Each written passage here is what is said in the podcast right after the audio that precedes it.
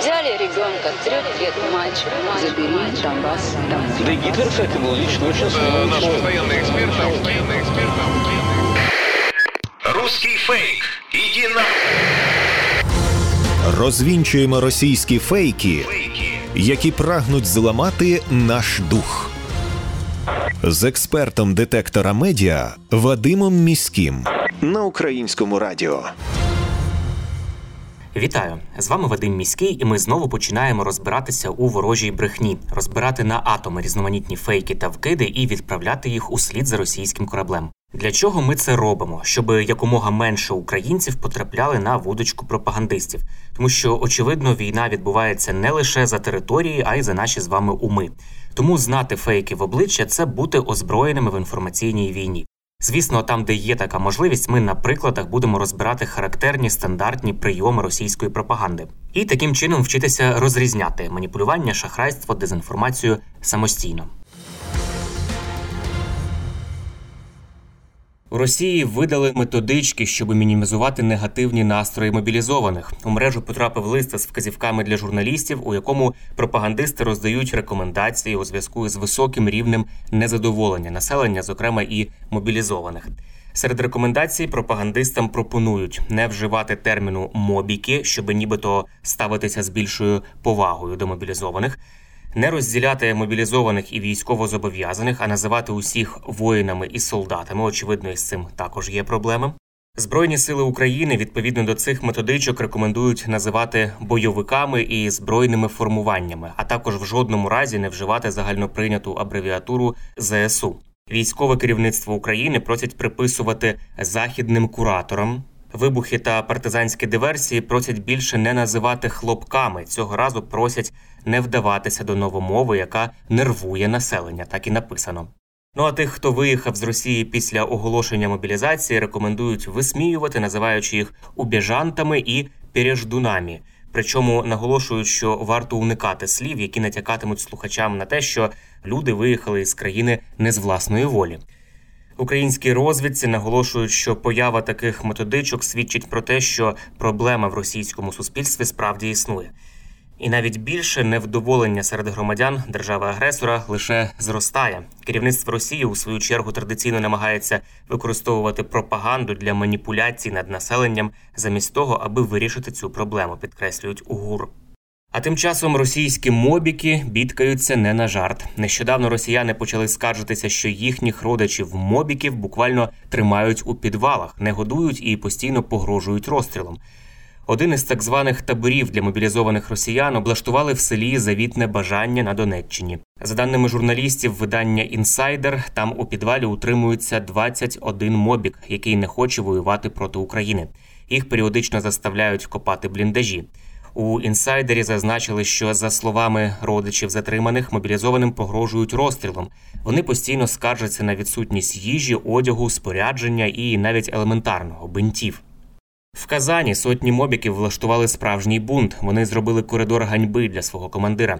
На відео, яке з'явилося в мережі, можна побачити, як мобіки обступили з усіх боків свого командира і в спину йому вигукують безліч нецензурних слів, е, лають і принижують. Із вирваних фраз можна зрозуміти, що таким чином вони вирішили поквитатися із алкоголіком, котрий ще зранку ображав їх самих. Йому влаштували коридор ганьби, під час якого викрикували Зніми погони, обзивали лайливими словами, а також запитували у командира, де ж зникла його хоробрість, яка в нього була ще зранку. Мобілізовані також обурені і в Криму. Зокрема, один із мобіків розповів, що їм пообіцяли на 70% готові намети. Насправді ж нічого такого не видали. Спати сказали просто неба на вулиці, а їсти не дали взагалі. Ресурси кремлівської пропаганди пишуть про те, що прем'єр-міністр Великої Британії Ріші Сунак, нібито у розпачі, тому що в країні дефіцит бюджету через біженців з України. Посилаються пропагандисти при цьому на статтю у британському виданні Daily Mail. Зокрема, російські змі пишуть, що влада Сполученого Королівства, яка виділяла по 350 фунтів стерлінгів на місяць тим британцям, котрі прихистили біженців за програмою Житло для України, може цю суму скоротити через дефіцит бюджету. Ситуація ускладнюється тим, що взимку до Великої Британії, начебто, можуть прибути ще близько 800 тисяч українців. Пише пропагандистське видання РЕН-ТВ. Насправді пояснюють фактчекери проекту StopFake, російські змі чергове маніпулюють, подаючи цілеспрямовано перекручений зміст статті в іноземному виданні і роблячи фейкові висновки на основі своєї маніпуляції.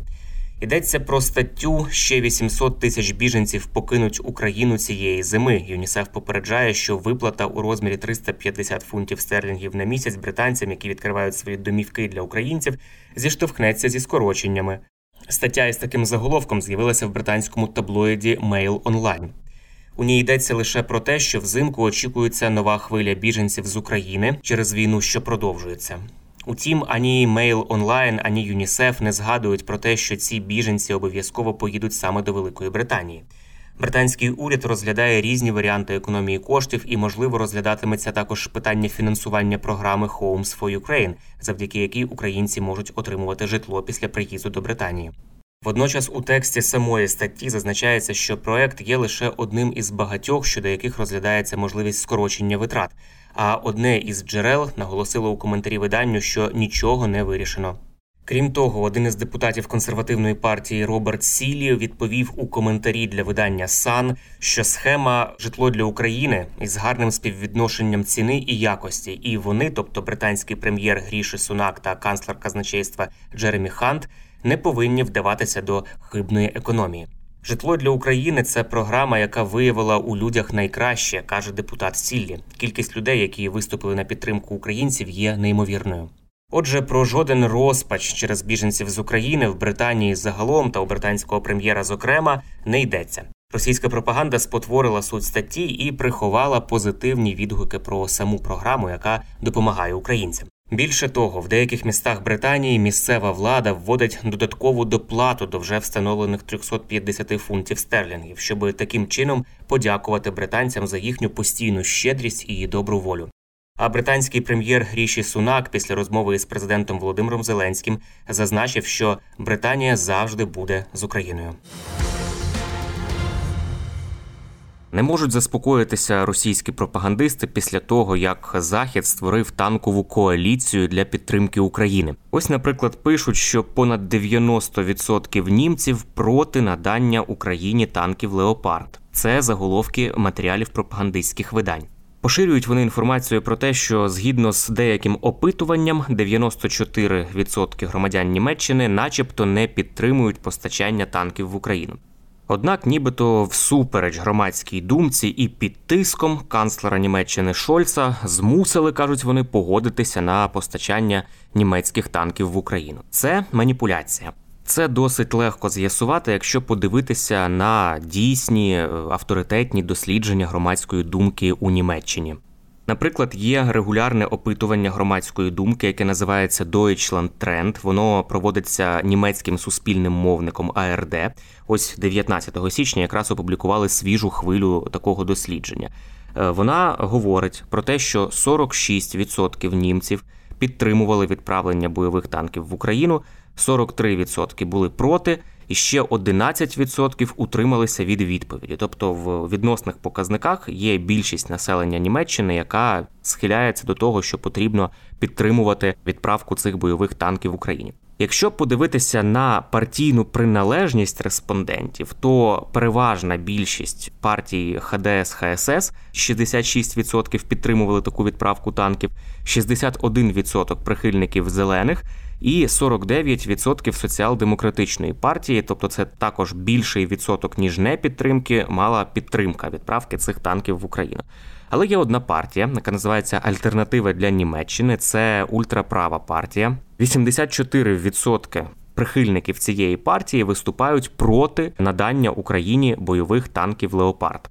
І грузинські фактчекери з проекту Міф Детектор, тому що цей фейк, звісно ж, розганяється не тільки в самій Німеччині, а розганяється по всій Європі, по всьому світу. От грузинські фактчекери з проекту Міф Детектор його помітили і говорять про те, що думку саме цієї групи населення, яка прихильниками є е, партії Альтернатива для Німеччини, пропагандисти намагаються видати за думку німців загалом. Але е, давайте розберемося, скільки ж ця партія важить в суспільстві німецькому українському на виборах 21-го року партія отримала підтримку 10%, 10,3% голосів. Тому такі узагальнення просто є некоректними. І то навіть із цих 10% не всі, бачите, е, є противниками постачання танків. Ще одне цікаве опитання, проведене компанією Сівей для видання Шпігель після ухвалення рішення про надсилання танків Леопард Україні, засвідчило, що 54% населення Німеччини підтримали це рішення. Російська пропаганда систематично поширює меседжі, що Захід не хоче допомагати Україні зі зброєю. Вони роблять це, спираючись на різноманітні неавторитетні джерела інформації, на різноманітні спотворені цитати, на окремі коментарі в соціальних мережах